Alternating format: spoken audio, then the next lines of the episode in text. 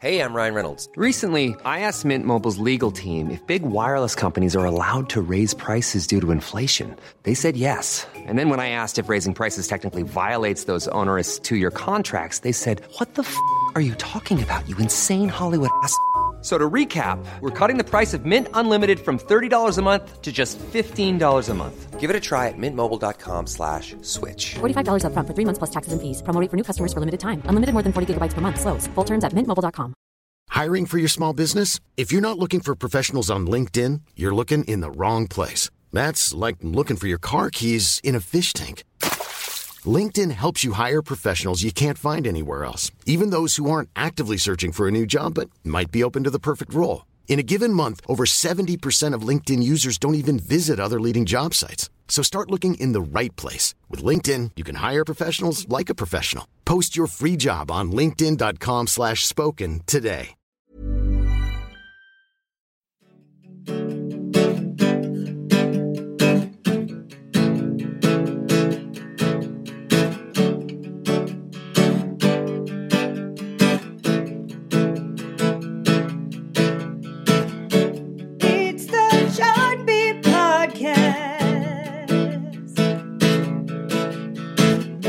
Welcome to the Billboard Chart Beat Podcast. Gary Trust, Billboard Senior Director of Charts. And hey guys, it's Trevor Anderson, a chart manager here at Billboard. And we have a third this week.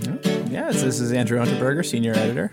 Uh, always a pleasure to, to join Chart Beat Podcast. All right, so this is uh, our last Billboard Chart Beat podcast of 2018. So we're doing another Fishbowl podcast. So we did this before with you, Andrew, uh, where we just put a bunch of topics into, it's not really a fishbowl, I think it's an award. 2000 Supplier of the Year for Billboard Bulletin.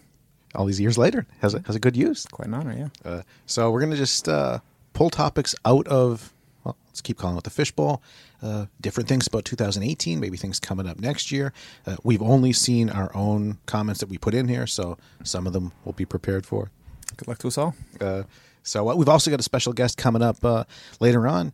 DJ Earworm. Every year he does the United State of Pop mashup. Uh, this year he's uh, done another great one. So we're going to talk about that. And uh, I've always kind of wondered how how that gets put together. Is it uh, something he's uh, thinking about nonstop throughout the year? So uh, we'll talk to him about that. Hear a little bit of uh, this year's United State of Pop mashup. Uh, Trevor, this was your your idea originally. The fishbowl. You want to have first honors? Let's Let's um, really get those rustling sounds. I guess I know, right? Oh wow. Ooh, natural sound. Biggest surprise hit of 2018.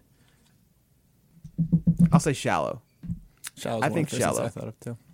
I mean, there's so much with the whole Stars Born saga from the development hell that it went through, and it was supposed to be with Beyonce and Clint Eastwood a few years ago, and, and Lady Gaga and Bradley Cooper got onto it, and it got some waves, and I don't know if anybody thought it would be sort of as well, a I guess well done or received as it had been. We saw with Gaga's last album that that really wasn't um, what was setting setting the pop audiences on fire. And obviously, "Shallow" itself, it's not a song that sounds like a bona fide radio hit.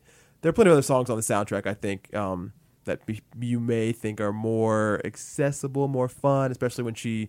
Allie, the character, becomes sort of a more pop star. maybe because it's more organic and, and Mm. feels like it wasn't made to be a hit. Maybe uh, maybe that's why it Oh. became such a big hit. Uh, and yeah, that was definitely one of the first ones that I thought of too. Uh, another couple, uh, sort of in the same vein as last year's uh, "Feel It Still" by Portugal the Man, where you were kind of watching that climb the chart, uh, kind climb the Hot 100 like week by week, Thing, "Oh wow, now it hit the top 40. That's pretty unusual. Now it's top 20. Now it's top 10. Wow, like how far is it going to go?"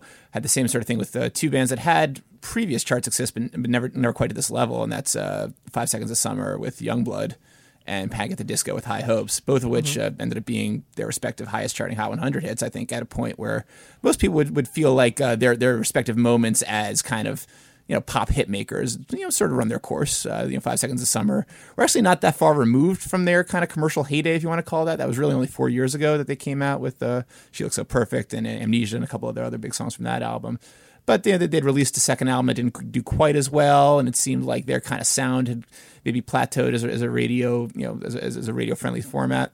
And here they come with Youngblood, which which you know it's, it's a different sound for them. It's maybe a little bit more, you know, a little, little bit more pop influence, a little bit more top forty friendly, but it still sounds like still sounds like a band, still sounds like a group of young guys, and uh, and then uh, Panic at the Disco, who You know, uh, they, they hadn't hit the top ten since their first hit in 2006 uh, with the with I Sins Not Tragedies, and you know they, they'd reinvented several times since then. To become less of a, of a conventional rock band, more of a sort of a a, a, a singular operation of of of, uh, of Brendon Urie, more of a you know another more pop friendly sound. But uh, again, like you know, he, even though he was still uh, selling out stadiums or arenas and and uh, you know debuting on the top of the albums chart, he hadn't had really a, a major pop hit in a while.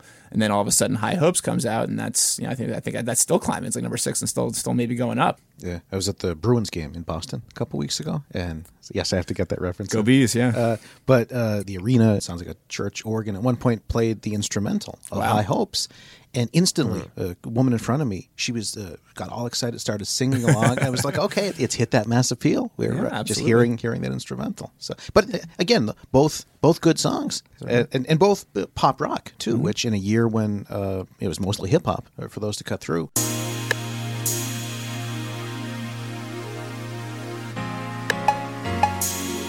I guess I'd go with uh, Boo'd Up Ella Mai, which maybe we even mentioned in the summer when, we maybe had the same question. But uh, in a year when it was all hip hop and it was all pop, uh, for whatever wasn't hip hop, a little bit of rock, it just feels like the one genre that's been getting squeezed out is pure R and B. Uh, great song, but uh, for it to cut through and, and uh, go top five on the Hot 100, I think in a year when uh, nothing else has really sounded like that, or if it does, it, it's it's a little less accessible and it's uh, more that neo soul kind of a sound. This had just uh, the right amount of commercial uh, appeal to make it work, and kind of nice that uh, that cut through Trip as well. So maybe that leads to more next year. Who wrote this? This is my question, This is this is Gary. Okay. so I can talk so so much. About this. All right, so am I next year? We normally would go to the dealer's left, but I guess we'll, you know, Oh, that's- break the card conventions here. Just cool. We're just cool. Excuse me, I'm, I'm- I haven't been invited to your poker nights, Trevor. Uh, all right, ooh, typed out. Wow, okay. So this is, I, I I guess this is Trevor's because it's certainly not mine. It's not in Gary's handwriting either, and it is about the most under the radar story of the year. I'm a match. She kerosene.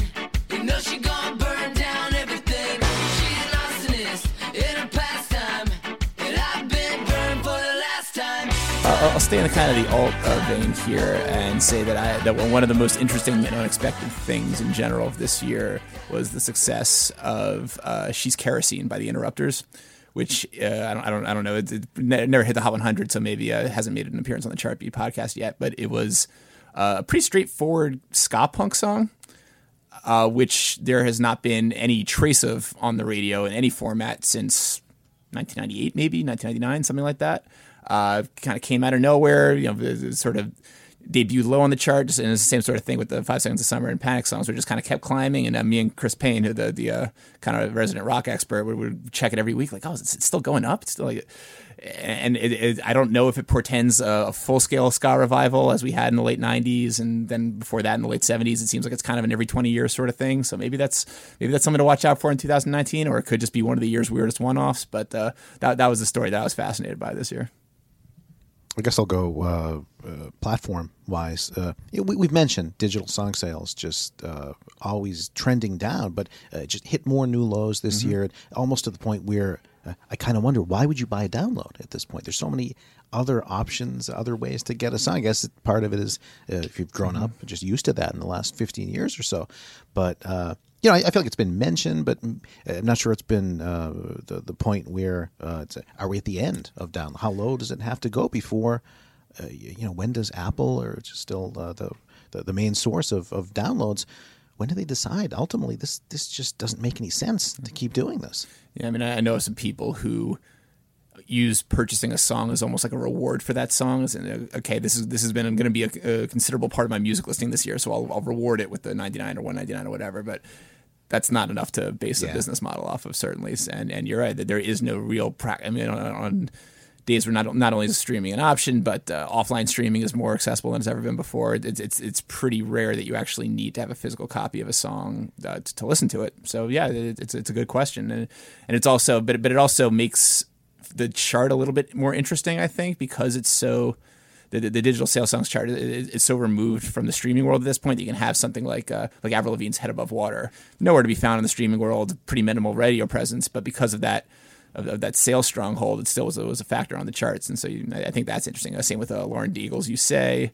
uh, a couple other songs, and, and "Shallow" I think was a big a big driving factor Oh, behind yeah. the success of "Shallow." So it's, it's interesting to me. I, I'd- I'd still, I still think labels have an opportunity and uh, to to do more with with actual physical product. 'cause, Mm-hmm. yeah, what's the point of this point uh, owning owning a download? If, you're file, gonna, yeah. if you're going to own something at this point, you think you'd want maybe a nice looking product. So I think they should keep putting out uh, different versions of, of you know big stars albums. So there's actually something that's collectible about it. I feel like that's where, where at this point there there probably isn't a whole lot of opportunity for physical sales, but I think that's kind of uh, the thinking that uh, probably should be followed. Are you talking more on the compact disc level? Because I mean, I think Yeah. vinyl sales certainly have. You know, that's that's sort of They're growing. It- it- area where people are trying to make a collector's item. Because Right. with CDs, I mean, essentially, people don't have CD players anymore. There's, I guess, there's less value in owning a shrink wrapped CD some, just some, to have it. some it. people still do. Some people. St- When's the last time you used your CD player? at this point, if I still get a CD, it's kind of more just to have it as a souvenir. That's I can't say yeah, I'm popping CDs into the Still in my car occasionally. I've got a Yeah. changer in the trunk, Right. but uh, that's about it. yeah. A changer in the Changer changer in the trunk, not to brag or anything. In the but trunk. In the trunk. I- yeah. Oh my god, that's. I Just reach So back while you're the car, the, driving. car, Yeah. u- the car used to belong to my dad. It, it came with a CD player. He had it deinstalled and put in a tape player instead. Which, which actually, to be fair, is now more useful because I can use the, uh, the, the one of those you know transfer cassettes and then listen to my, my phone off of it. We couldn't do that with the CD player, so I think my dad might have been secretly ahead of his time in that respect. Uh, yeah, okay, okay, that's one way to kind of MacGyver it, I guess. Yeah, sure. This sounds like the under the radar story of 2018. Uh, very, The- very the under the Unterberger radar, trunk. Yeah, Unterberger the radar, sure. Oh Tra- wow, yeah. that's, that's good. Pretty That's- good, That's right? pretty good. That's not bad. You, you get to answer the question yet. Um. Okay. Um. oh, Gosh, I, I would say. I actually kind of like the the CD albums things, but I would say. I'm I'm curious about the future. I guess in particular of SoundCloud as when we talk about SoundCloud rap. I guess in particular, it it gave this boom. I think to to that service, and I think it, it, it, it obviously we saw a lot of hits, Juice WRLD and and Melly and the rest of them. But it's funny because I think now, you know, SoundCloud for a while was, was the was the middleman who sort of bubbled up a lot of these hits, and you know, once they got to be big on these platforms, the labels would swoop in and take all these credit, and now it feels like like that's happening less and less. And i think it's interesting that that whether the labels are much much smarter in, in seeking these out at a much more granular level i can't really remember the last couple of songs in the past. It, it felt like every month there was somebody bubbling up like oh this month's flavor of the month is this person this hmm. person. And it feels like that that trend is slowed down in the past couple of months. And It's possible. I mean, like I, I, I didn't see the the Lil Baby and Gunna takeover happening at the beginning of the year. Certainly, I don't know if I don't know if I mean I don't know if they're officially SoundCloud minted or not, but certainly they're they're part of that kind of you know like not conventional you know, mumble rap if you want to call it wave. And there there were the you know, Lil Baby's releasing three mixtapes a year, and and now all of them are charting six or seven songs on the Hot 100 in their debut week.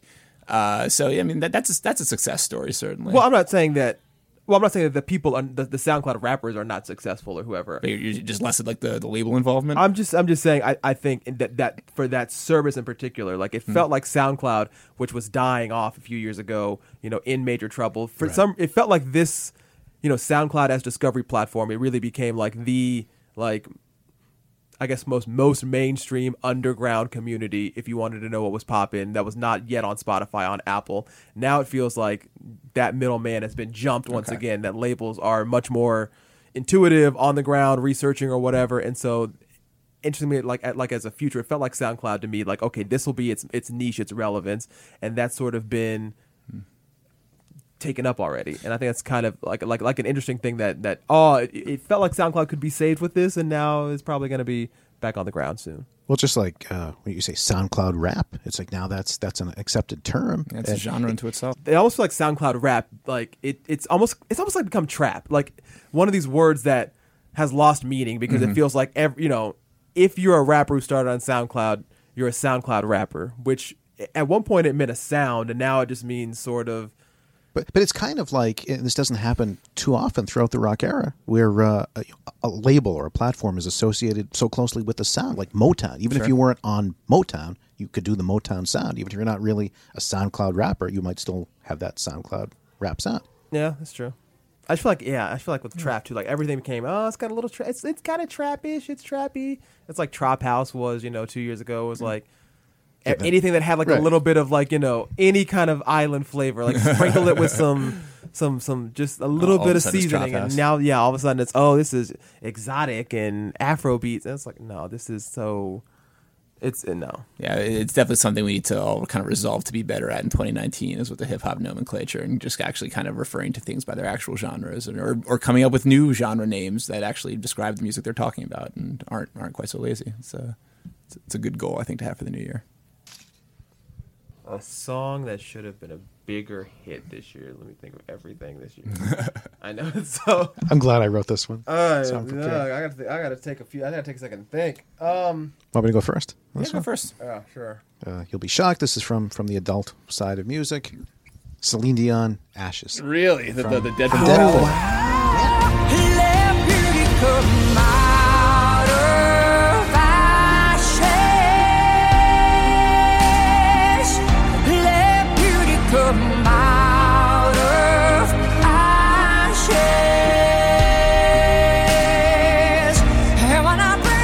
It, almost sort of plays on like the grandioseness and it, like it, it's it's a. I don't say a parody of a Celine Dion song, but it kind of is. No, I get that. I didn't think it went so far over the line that it didn't fit for what 2018 music is. I really felt like uh, maybe in some ways her version of a of a hello kind of a song, and, and she's in that league. Uh, she's one of the few people like Adele who could pull off a battle like that, and I just think it quality wise, it was her best song in maybe a decade or so. And AC Radio played it a little bit. I really thought with.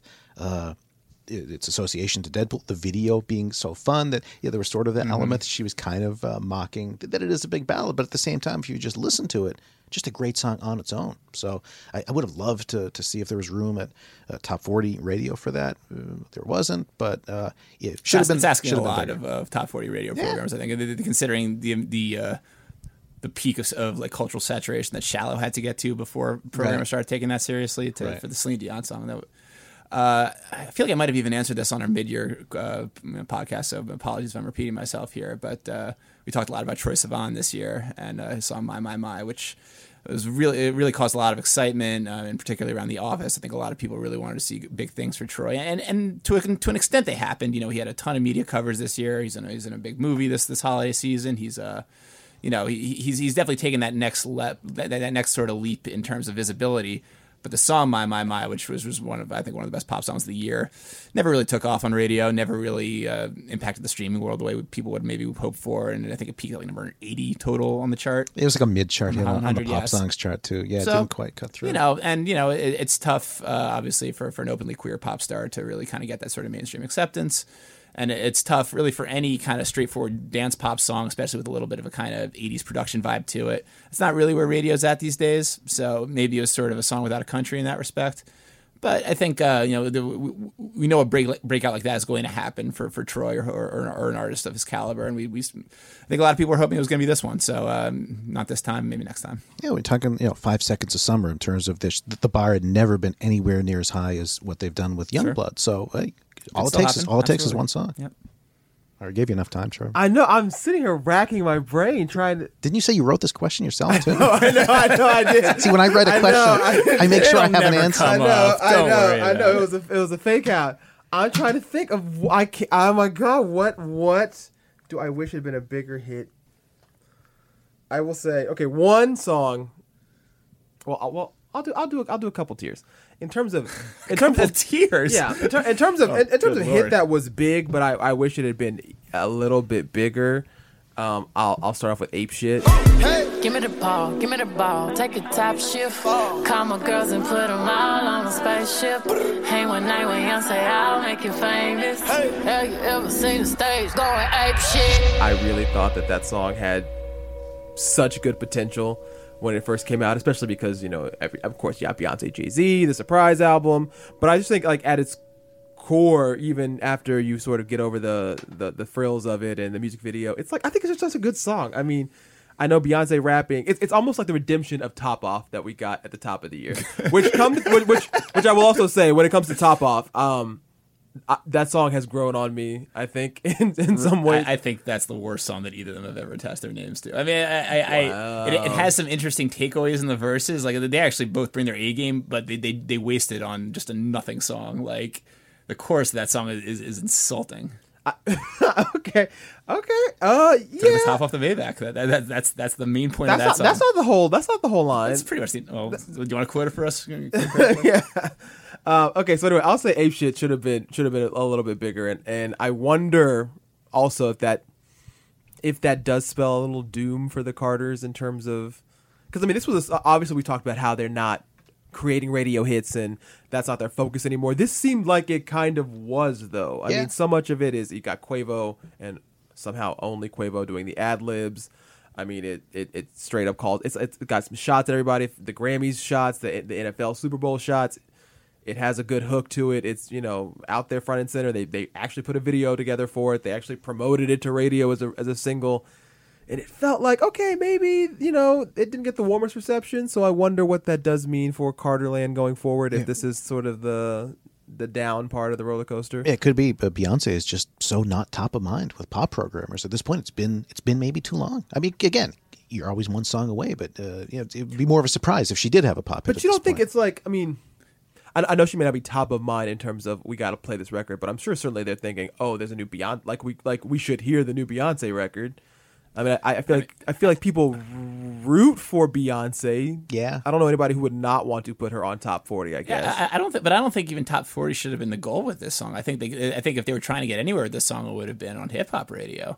I mean, it was Uh, a big rhythmic hit, so it you know pseudo and, and, and it had some R and B hip hop, you know, some some flavor, but Yeah, it, yeah. it wasn't really like a streaming monster. It, it was, yeah, it was, didn't really cross over the way you might have expected. I, I, I, I do think there's some some validity to the idea that maybe that they're just a little bit, you know, saying a little bit too old is uncharitable. But it's, you know, no, nobody stays on top forever, and and uh, you know, while they certainly still have.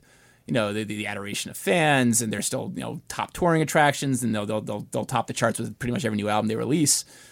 Their time as as radio mainstays is probably coming to an end. Yeah, That's just so. it's just- I mean, the disconnect between sort of how, especially Beyonce, you know how how front and center as a celebrity she for is. sure. Yeah. Because I mean, yes, there are plenty of artists out there I think who have their touring prospects without the albums, and and quietly on the road, you know, Justin Timberlake can make three hundred million dollars or or whoever, but Justin Timberlake obviously is not quite the same front and center celebrity that Beyonce is. So it just to me that that disconnect. I don't know if it's maybe has it ever been this big for somebody who is. I mean, you could argue Beyonce is certainly maybe the number one celebrity still in this world. You know, mm, she's. sure. I mean, just just the just the name drop, just the icon. You know, every you know everybody feels like oh I love Beyonce. Beyonce were here. Beyonce were here. Beyonce's so cool. I mean, maybe you could say the same thing about someone like Paul McCartney or Elton John in the rock world. You know, they, they certainly their names certainly ring out more than you know Brendon Urie of Panic at the Disco. But would you expect to see them on the rock charts at this point? Probably not. Well, but I guess I mean, o- o- obviously it's like of a different time and place, and I guess I I, I don't know. I mean, because they're much further past. yeah, but I mean, Yeah, that's original I mean, but if you have like a Mi- I mean, I don't know, you have a like a song like Mi Gente, and it's it's, it's a sizable hit, and then Beyonce jumps on and helps make it a bigger hit. Yeah, and technically Beyonce on a number one single this very year with uh, Yeah. with uh, Sheeran's Perfect. right? I mean, so so it's not that people, I guess, quote, don't care about Beyonce, but it, it, it's, it's it's it is a weird limbo. I mean, I will agree. Also, I will say, side note, um, for something you didn't have an answer for. You I know, I know. totally Well, I, an I have a lot of thoughts about that because Yeah. Carters are very interesting. Um, I also thought about this that Billie Eilish song. You should see me in a crowd. That drop when I did first heard that song, I didn't see. I mean, I don't think anybody saw that drop coming. Fell for these ocean eyes. You should see me in a crowd. I'm gonna run, there's nothing to help. Watch me make 'em bow one by one by one, one by I was like. by. You should see me in I don't even. I, I didn't think I would like Billie Eilish. It didn't sound like my kind of, you know, just based on it, what everyone had described her by. Um, you know, sort of uh, uh, uh, some alt rocky kind of girl. Okay, I thought it was gonna be a little more morose, a little more Lana Del Rey ish, I Yeah, guess. yeah. When I heard that song and she got that little trap, I said, I said "What? Wait a minute, run this back." You know, I mean, just that crowd. I was said, "Wait, hey, we can, you know, we can get into this." So, I don't say it's a bop because it's not really a bop, but it's good. Hey, I'm Ryan Reynolds. Recently, I asked Mint Mobile's legal team if big wireless companies are allowed to raise prices due to inflation. They said yes. And then when I asked if raising prices technically violates those onerous two year contracts, they said, What the f are you talking about, you insane Hollywood ass? F- So to recap, we're cutting the price of Mint Unlimited from $30 a month to just $15 a month. Give it a try at mintmobile.com slash switch. $45 upfront for three months plus taxes and fees. Promo rate for new customers for limited time. Unlimited more than 40 gigabytes per month. Slows. Full terms at mintmobile.com. Many of us have those stubborn pounds that seem impossible to lose, no matter how good we eat or how hard we work out. My solution is PlushCare. PlushCare is a leading telehealth provider with doctors who are there for you day and night to partner with you in your weight loss journey. They can prescribe FDA-approved weight loss medications like Wegovy and Zepbound for those who qualify.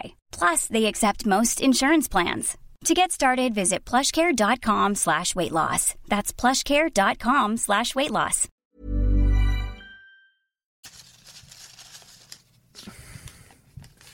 I'm not getting any of mine here. Jeez, uh, this is Trevor with these. This, these, You this should have big font, I folded. Should have folded the corners. I I know. I should've. I I, didn't, I thought. All we right, so this is another Trevor pick, obviously, uh, and it is a favorite beef of the year. All right, Since I manage the Americana folk chart, can I sit this one out? no. I, I think This, you. this test this tests your social yeah, come on, wa- wa- wasn't Brandi Carlile beefing with anybody this year? I think Simon and Garfunkel maybe still aren't best of friends. Okay, okay, That's my good. Actually, okay, so I'll, I'll say I'll, I'll I'll go completely off the board here and say uh, uh, a couple. I can't remember totally which ones, but a couple of the uh, members, uh, past and present of the band Styx, uh, went out on tour this year, and uh, there was a lot of hype about the fact that they would finally play the song "Mr. Roboto." For the first time in maybe 35 years since whatever the the, the, Kilroy was here tour in 1983 uh, and there had been a lot of disparaging of that general era in Styx history as being all the vision of one guy. And I'm, I'm, a, I'm going to say it's Dennis DeYoung, but it might not actually have been Dennis DeYoung. I can't remember for sure. But but we, we published three or four articles on Billboard this year, just just the snarkiest interviews you can possibly imagine between various members of this band, saying, "Oh well, you know that that that that, that, that, that Mr. Roboto era, that Kilroy is here, uh, you know, fine, we'll play because the fans want to hear it, but that that wasn't what Styx was really about." And the other guys are like, "Oh, what were you talking about? Like, what, what was so great about Styx before Mr. Roboto anyway?" And the, just the back and forth with that, I thought it, it was absolutely legendary. I enjoyed I enjoyed following, following that immensely this year. Well, that made me think. Actually, uh, yeah, there is one. Uh, Fleetwood Mac. Oh, that versus was now even better. I ex was thinking about Fleetwood that one, Mac. yeah. Lindsay, you would think uh, late '60s, early. You'd think they'd be beyond all that, but it, it's like rumors uh, all over again. They It just never they ends. can't get out of, they can't get out of their own way. I mean, to do what Lindsay's doing his own tour, like at the same time that the it's so yeah, it's I mean, ultimate petty moves, ultimate, ultimate, ultimate. Um, I I actually was gonna say Fleetwood. I, I was thinking about Fleetwood. I actually was really thinking about Fleetwood Mac. Favorite music meme. I'll give a couple. I guess one uh, really current. Uh, just all the stuff uh, with uh, related to "Thank You Next." Just to kind of nice to see that uh, work on a pop level because it feels like pop music just doesn't always get that push from a meme. But all the "One Taught Me Patience," all that stuff, just totally uh, overtook it in a way that you usually don't see for pop music. So, "Power of Ariana" really seems behind that. I don't know if this is a meme as much as just something social related, but "Justice for Glitter." Justice for Glitter. Oh, what, a, what a proud yeah, moment. Deserved it so much. Emily. Yeah, And, Much and, better and their, album their than senior was ever- treasurer, Gary Trust. Yeah, absolutely. I, I didn't start it, but I, I, I support it. I love it. Uh, my favorite of the year for sure has to be uh, it's, it's the Lady Gaga A Star Is Born related one. It's the the speech, the ninety nine out Oh, of the ninety nine yes. people in a room. This well, this is what it is. There can be a hundred people in the room and 99 don't believe in you. But I had this one incredible talent with me. There can be a hundred people in the room and 99 don't believe in you, and you just need one to believe in you, and that was him. So you can have a hundred people in the room that are watching you, and 99 don't believe in you, and one does, and that was him. So You know, there could be a hundred people in the room and 99 don't believe, but all it takes is one. So if you hadn't seen that, you know, it's I mean, literally they interview upon interview upon interview upon interview, Lady Gaga pulls out that exact same quote. I mean, doesn't even change the numbers, doesn't change anything about it. She, she sounds increasingly bored while she's saying it too. Like it's like I, I don't know why they were. I mean, I don't know if they just like read some Oscar manual that this was this was this is what you do on the red carpet. But just when somebody stitched those clips together, I thought that was just incredible. There's no variation in it. And yes, so somebody unearthed a clip of Madonna giving. uh Well, this is what Madonna had to say back in the day. And there's 100 people in the room, and 99 people say they liked it.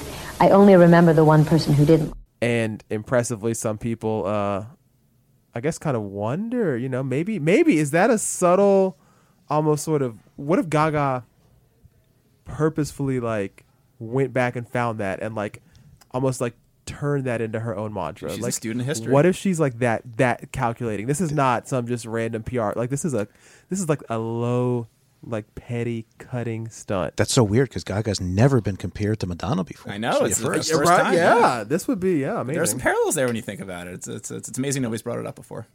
All right, let's do a couple more. Trevor, back to you. oh god okay all right we'll uh, kind of rapid fire I, I wrote six of these things. I don't, I don't know how they got all, all buried at the very bottom. Um, this Denser is- paper than anybody else. I'm not sure. I guess. Okay, Andrew.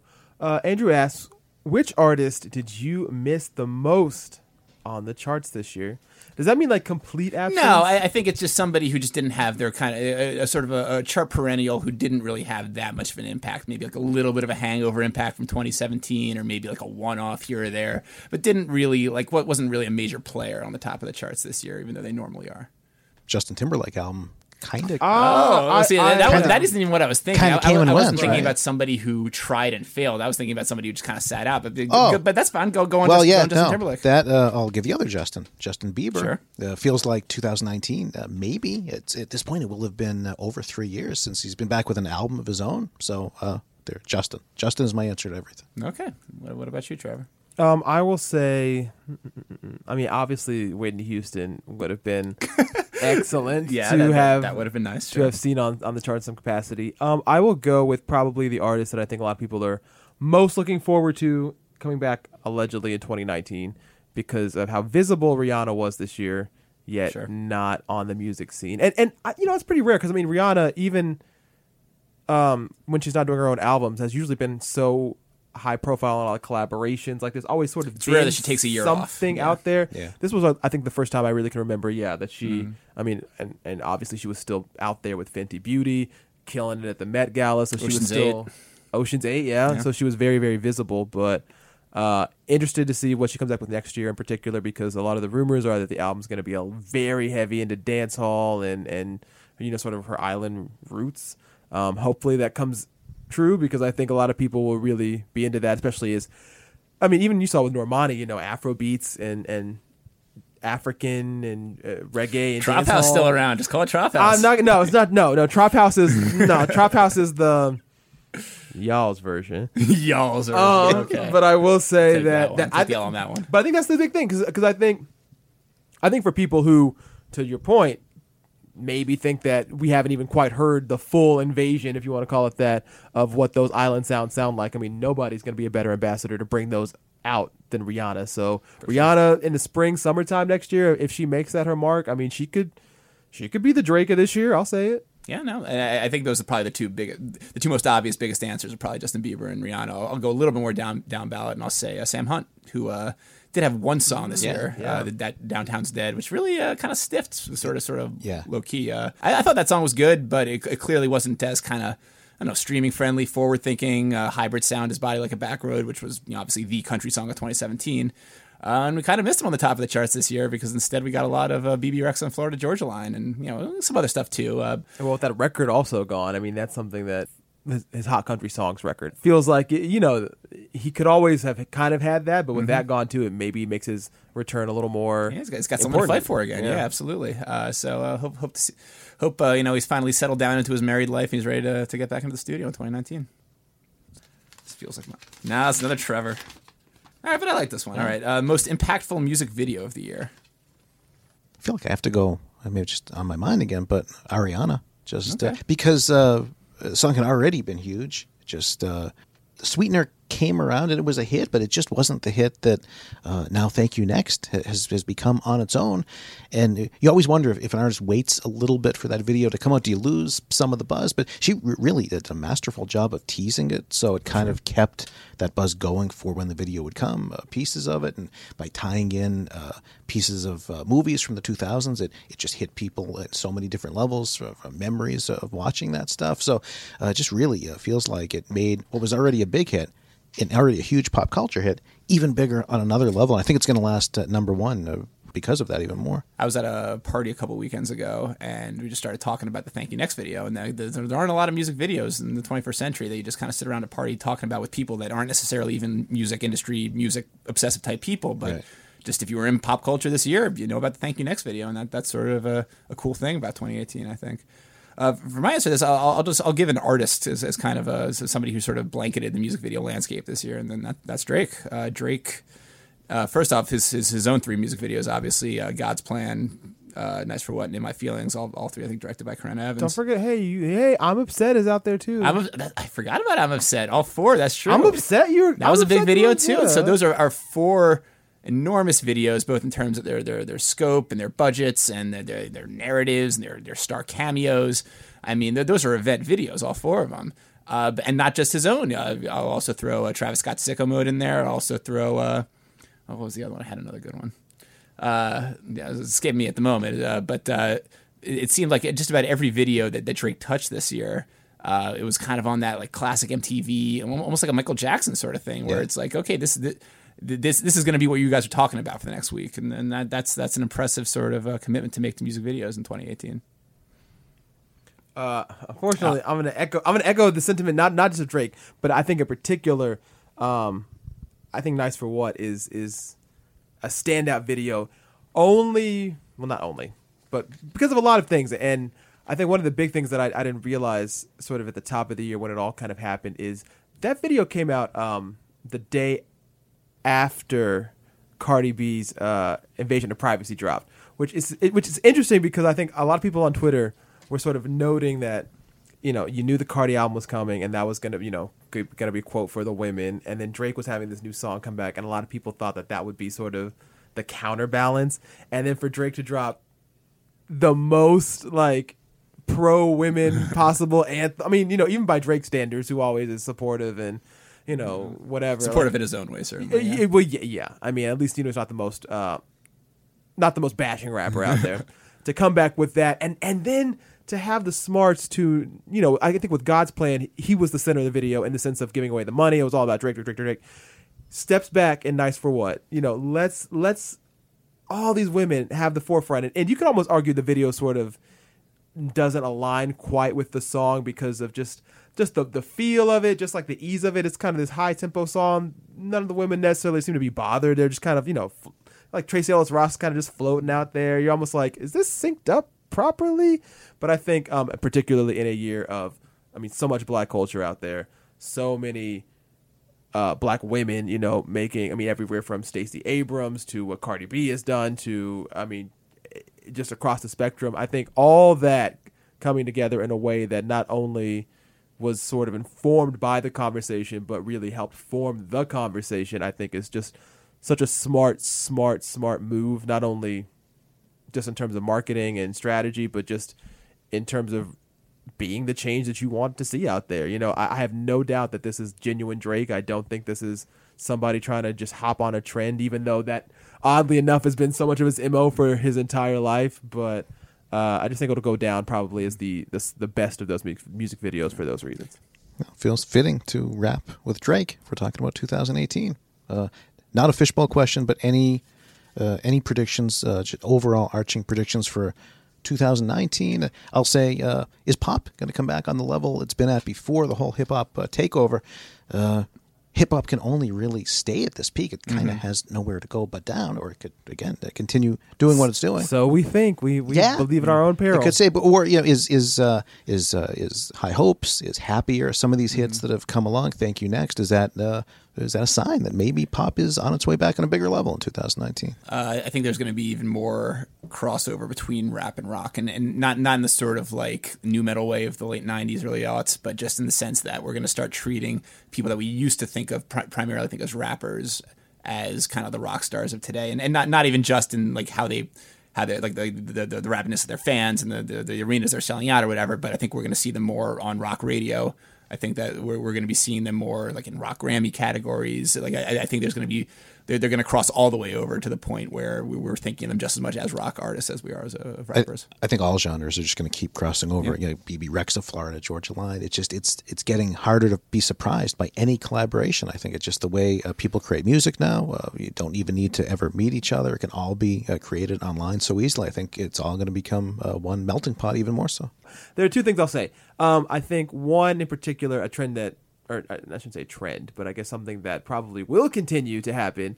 Uh, I'm very interested to see how next year's crop of pop stars who return to the to the circuit how they fare. Uh, Just in particular because we you know we saw this year's crop didn't do particularly amazing, and I think next year it feels like um, if we're due for a Selena Gomez album, what you know what will will that landscape be? Ariana Grande, very much a contemporary of hers, obviously kind of not obviously kind of survived. She, She won. survived She and won. thrived. Yeah. Yeah. But that's certainly the exception more than than the rule. I think there are other I think Gary's favorite Meghan Trainor is coming back in a few weeks. Um, I also think one one contingent of people that we haven't talked a lot about is the One Direction boys. Hmm. I think I mean we know Zayn is coming back and, and he's had some misfires with, with, with some of those songs and I mean he's put out a lot of songs really. Yeah, you I think he he's the, And the I- prime example of that model backfiring. The uh, the one every two months sort of model. Well, well, well, yeah. I mean, yeah, yeah. Try and hopefully something sticks. Feels like they all kind of had solo music out at once all of a sudden. So Yeah. now they haven't for a while. So yeah, it's in terms of uh, lifespan of uh, boy band fans, it's it's been a minute. Yeah, and I mean, and obviously some of them, you know, Harry obviously wasn't geared towards a radio hit per se, but you wonder if that will be more important going out. Some of them have had some hit singles, not really followed up with albums yet. It feels like one or two or maybe three of them will. Well, at least we know Zayn will be coming back next year, but it feels like it's about time for that conversation to start up again.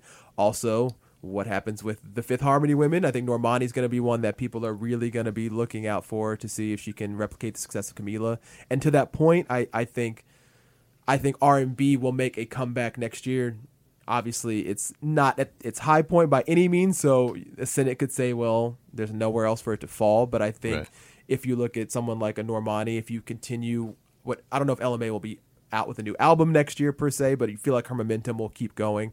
Um, somebody who put out an EP this year, but maybe he's back with an album next year. The Weeknd, who really has been carrying a lot of the R and B flag for a while. Also, it'll be about three years since Bruno Mars, and I'm not sure what Oh my direction. he'll- God, that's Yeah. true. It'll be, well, 2016 was when yeah, 24 Yeah, Karat very Magic late came out. 2016, but yeah. Obviously, this was a huge year for him, just off the Grammys, and then finesse on top of that. So it feels like the R and B stars will be aligning. You you you continue to see Daniel Caesar making inroads.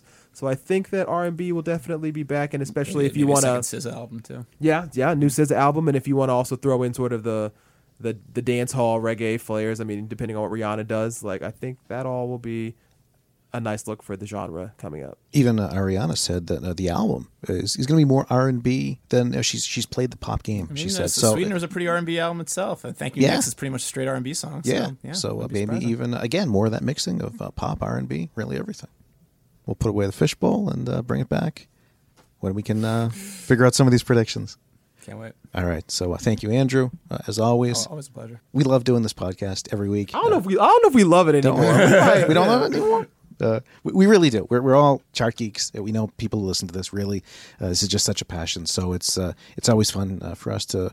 Uh, sometimes it goes longer than an hour. It's because we, we really care about this stuff and we care about uh, historically how uh, something happened. Is anybody listening to this part? Are we just speaking into the void? Doing my big fancy speech here at the end. No, we, we love uh, just the whole history of pop music, how stuff happening now uh, plays into what was done uh, maybe 50 years ago or more. So uh, uh, thanks for listening, is what I'm trying to say really quickly. And uh, more ahead in 2019. So uh, let's wrap up with the person who's synonymous with the end of the year and the year in music every year for about a decade now.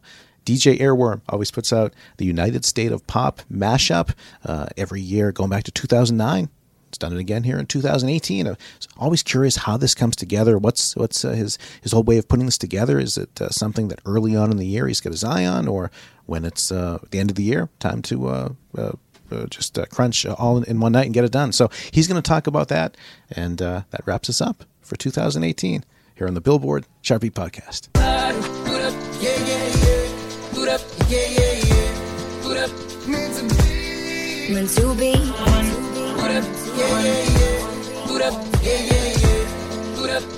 Baby, it just won't stop. Love me, love me, love me.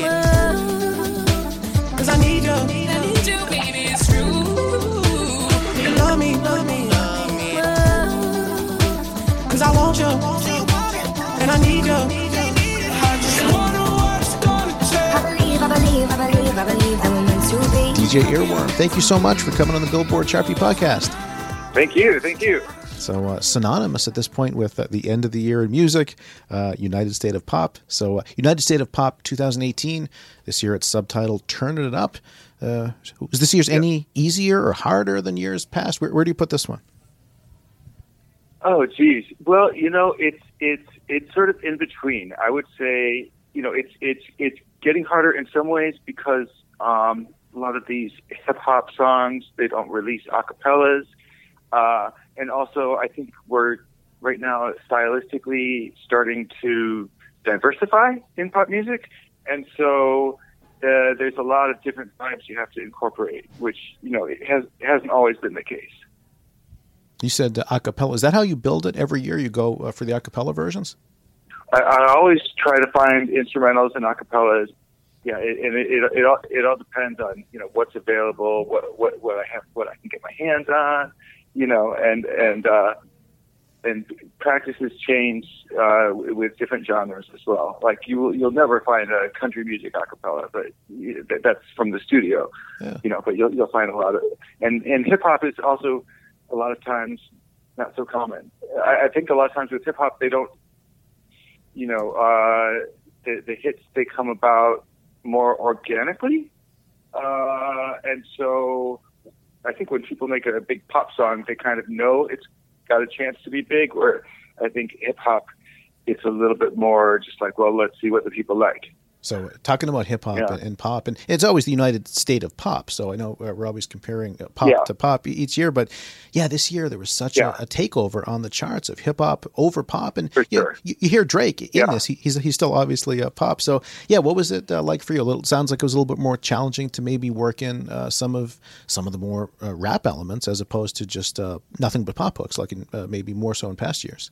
Yeah, it definitely was diversified. You know, when I when I call it the United State of Pop, that's pop as in popular music, not pop as in, you know, the specific melodic end of popular music that's you know a little bit more catchy and all that. Um, but uh, but definitely the the rise of hip hop uh, is it, it presents a challenge. You know, although. Uh, mm, it because the music, the, the hip hop is starting to become much more sung than it used to. So like hip hop is starting to turn into R and B in a way. Like if you like, you can actually notate it. I mean, I don't know if there were many raps this year that didn't have a pitch. So it, so you you could say that they were all sung.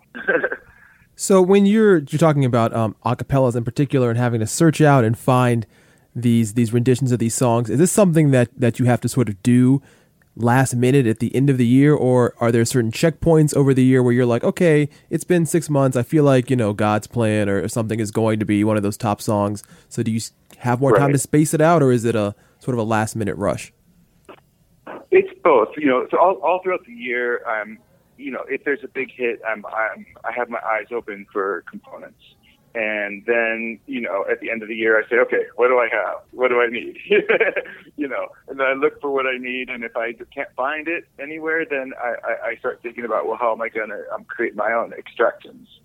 There's been some really cool technology coming out this year to enhance the ability to, you know, to make extractions as well with some of this AI uh, technology that's coming out.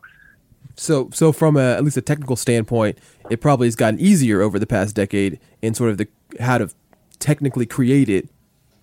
That it's gotten easier to create your own and harder to find the originals, which is kind of strange because you know I would say you know, uh, say back in the '90s, it was pretty hard to find acapellas, and then maybe 10 years ago, it was really easy. And now it's getting a little bit harder again to find the originals.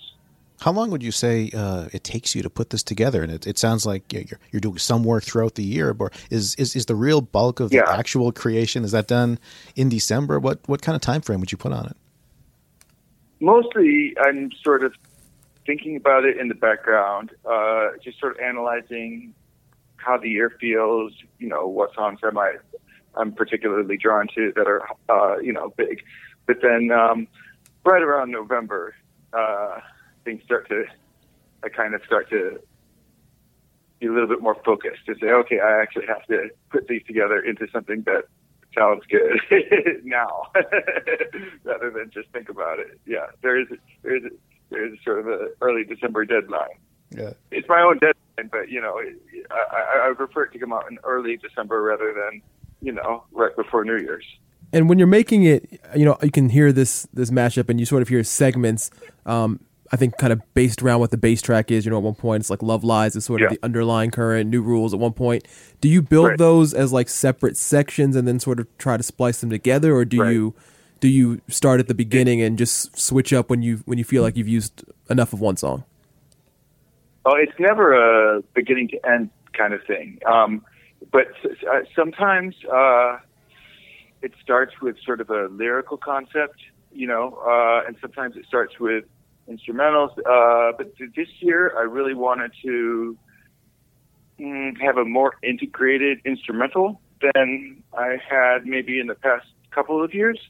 And so I had, you know, these stems for new rules, and uh, I had some pretty cool, like, extracted the flute from um, uh, Mine, and so I, start, I, I was I started purely with the instrumental, and I had almost the whole instrumental structure done before I laid down the vocals. Now that's not like the formula; that's just how I wanted to do it this year and how it sort of came about. I believe, I believe, I believe, I believe that I'm in too deep. Now in too deep.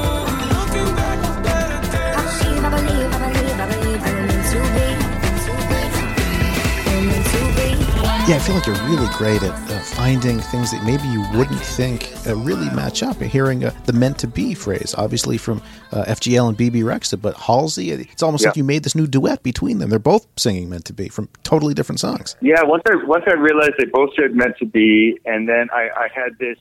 I was just trying to figure out, well, what what are we meant to be? You know, uh, uh, and then I I had that that echoing one from um, Dua Lipa, and I was like, oh yeah, we're meant to be one. And once once that came about, I was like, well, that's perfect. I I, I like.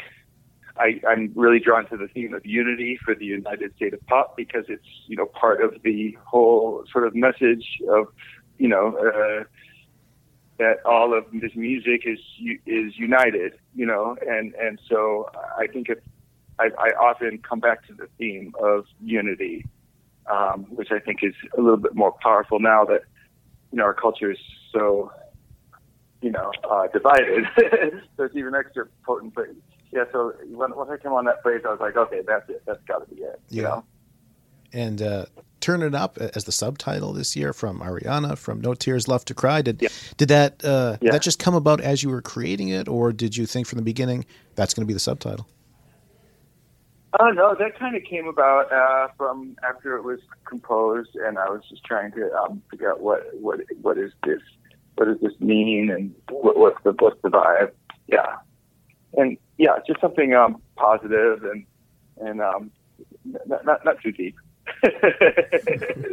Yeah. How much would you say is uh, you go in with the plan and you say this is how it's going to be, and how much of it uh, just as you begin creating it sort of takes on its own life and, and becomes the final product? Yeah, it's it's it's it's not really. There's not a lot of a plan. Sometimes there's a little bit of one. My plan going in was okay. Let me see if I can integrate. I wanted to integrate the music. I wanted to keep it um, energetic because uh, you know the the the, uh, the past year or two has not. I haven't been putting out as energetic mashups. You know, I, I, I, I that's because pop music itself hasn't been as energetic Right. but so I sort of went for the more energetic beats like the like the Ariana Grande uh, No Tears Left to Cry, and of course the uh, New Rules uh, was was was a great thing to base it on, and because they've got enough uh, energy. So so uh, yeah, that was the plan was to make it energetic, upbeat, and but I had no idea what it was. You know, I, I it's kind of like well, the song's there. I just have to uh, discover it. Right. Do you ever get stuck in the process in a writer's block? Is there a mashup block ever?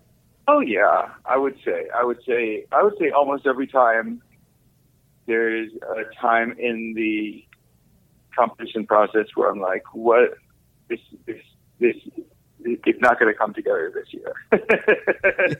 you know, uh, uh, what I have it sounds okay, but it's not you know stirring me in any kind of way. And um, uh, yeah, so I mean, it's just about persistence. Sometimes you just say, okay, you know what, I'm going to put this down for the day and distract myself, and maybe maybe when I come back tomorrow, something will happen. You know. But yeah, it it, it doesn't it it it never happens entirely easily, and sometimes it's harder than others.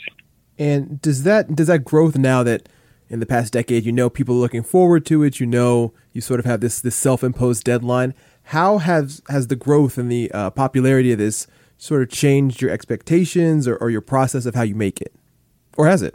Well, I would say you know the first year I did it was just can, can I do something like this? You know, the, second year no one expected anything, and I was like, well, I could try to do it again. You know, but but then by the third year there comes some sort of expectation. Although you know no one had really heard of me by by then.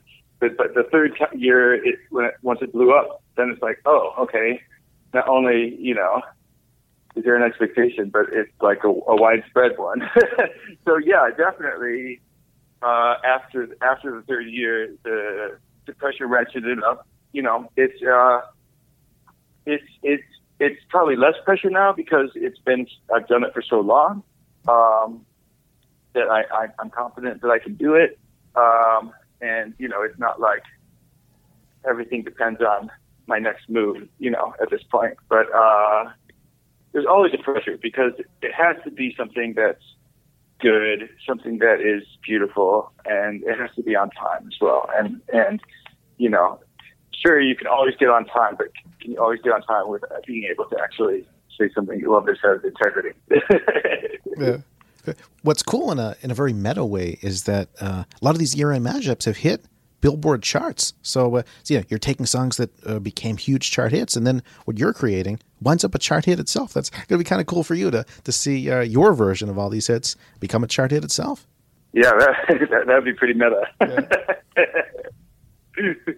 Yeah, so sometimes it, it it gets on the you know you see it on the radio charts and it's it's pretty cool. It's pretty cool. I read there was maybe around 2003 that you got the idea to start doing mashups. Internet uh, Yeah. culture was starting to, to come together, but I, Yeah. I, I read that you said you, you weren't really finding a lot of that online or, or anywhere else, and, and you figured, well, someone has to make this. It might as well be me. Well, yeah, I mean, I I, I kind of started making mashups before I realized, and then my, I, I had a friend that was that told me, "Hey, you just made a mashup," you know. And I was, oh, yeah, that that that's that must be how they make them, you know. And uh, yeah, I started putting them online. I didn't even know what you know an acapella or instrumental was, but um, I, I just knew that I really liked listening to music and putting it together. Yeah, and it, it just um, it grew for, grew from there. Um, looking ahead to next year, in particular for 2019, uh, one thing I'm thinking of as we kind of this will be your first full decade doing it. Have you ever thought of expanding into like doing like the decade in pop next year? Definitely, I, I would think of like doing uh, you know decade long things, and also going maybe going back in time, you know, to before I started. Uh, all the music that um, people love, but but you know, uh, sort of happened before mashups got big and before the, the our current technology was out there. So yeah, I would definitely think of different ways of you know encapsulating the present and past. I'm old enough, and you're on the phone right now, uh, so I'm going to ask the DJ uh, if you want to do one from 1988, 89, 90. Uh, go at it. I'd love to listen to that music I grew up. That would be fantastic. I, I, I, yeah, I, I would. I, I mean, in my dreams, I would go all the way back to the '60s. Yeah. You know, maybe even maybe even the '50s. You, you know, just back when when music started getting groovy, you know. I think yeah, some of those disco years in particular. tho- I mean, those beats, those would give some Oh, good. yeah, Yeah, the seventies ones. Yeah. Yeah, definitely, definitely. You know, go back uh, to, to 40 years ago, 1979. That would be, you know, Blondie, all that. That that'd be fantastic. The, uh, you know, the, uh, but I think that was the year disco kind of jumped the shark, and it would be great. It would be great. Yeah, it might might be a little tough, like 1980, 81, when there are a lot of uh, you know, Kenny Rogers ballads. Uh, if you can find some tempo there, that's Bring it back. yeah. Good luck with Yeah. that. part of the challenge. We'd ask you if you're already creating uh, next year's, but uh, I guess you you can't. That's one thing. Uh, so mu- must be some No, relief. I- Mu- must be some relief. You, you know, you have to at least wait for the music to happen before you can start planning it. Yeah, yeah. There's there's there's nothing can be done. I just I can watch the charts. You know, L- l- there you know there's there's two songs already. That the new Halsey song and then High Hopes are they're both contenders, but we'll see. No rest for the weary. It sounds like already gotta be planning. All right. Uh, DJ Earworm, thank you so much. It's the first time we've got into this, and we've been listening to these medleys for yeah about a decade now. So it's really fun to uh, hear the whole process of it. wow. Yeah, we're all, we're all getting old. yep. All right, thank you so much. Happy holidays. okay, you too.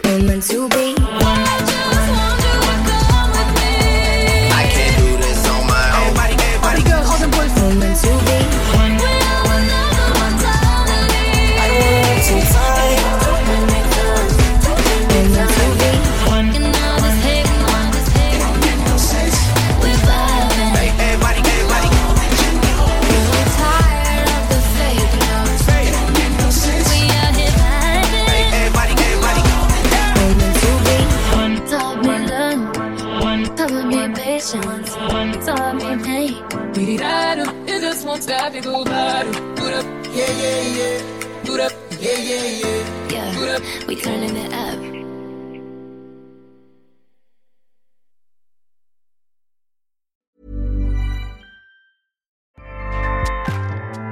ACAST powers the world's best podcasts. Here's a show that we recommend. The Real Housewives is a guilty pleasure for most, but if you're looking to not feel guilty about that pleasure, tune in to Everything Iconic with me, Danny Pellegrino, where I break down all the messy moments and behind the scenes antics of Bravo's popular franchise. And on Everything Iconic, I also interview celebrity guests like Kelly Ripa, Keke Palmer, Drew Barrymore, Cameron Diaz, and more about their guilty pleasures, their past work, and so much more. So if you're pop culture obsessed and find yourself watching way too much reality TV like me, tune in to Everything Iconic with Danny Pellegrino wherever you listen to podcasts. ACAST helps creators launch, grow, and monetize their podcasts everywhere. ACAST.com.